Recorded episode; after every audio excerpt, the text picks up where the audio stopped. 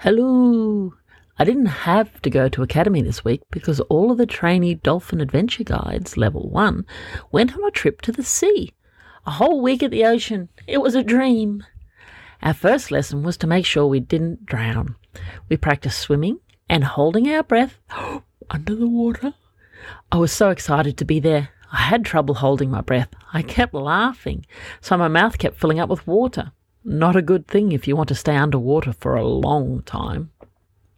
The teacher tried to help, but this made me laugh even more. I felt bad for not being able to do it as well as the others. The teacher said not to worry. Then they took the class out to find a special leaf on a special bush. We looked for a whole day, sunrise to sunset. Finally, we found it. We each took a handful of leaves. The teacher said this would be the right amount. In the morning, we were to chew the leaves. We had to chew it really good. Chewing made my jaw hurt, but I kept chewing it anyway. When it was pulpy enough, we blew a bubble. The bubble had to be bigger than our heads. This was quite hard, so we had to chew and blow. Chew and blow. I was the first to get a big enough bubble. Next, I had to bite the open end closed very lightly, then leave the bubble in the sun. The sun's warmth made the bubble become clear and hard. The teacher showed me how to reopen the bubble.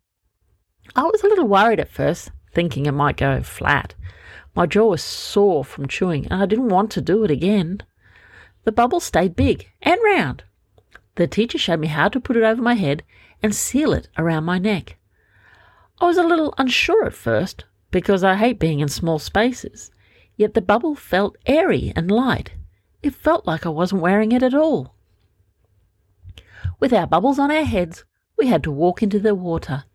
It was cool and refreshing. The water covered my knees, then my wings, then my arms, and finally it was at my neck. I went to hold my breath as I stepped further, but the teacher said not to. As I stepped deeper and the water surrounded the bubble, I felt a breeze of fresh air. The bubble helmet took the oxygen from the water and brought it in for me to breathe. As I breathed out, the bad air left my helmet and bubbled to the surface. It was amazing. I wish everyone could do this. Do you ever imagine swimming under the sea like a dolphin? Or a fish? Or even a mermaid? It would amaze you what you could see. Little forests of sea grasses, small and large fish, scurrying crabs, a whole new world that is so close.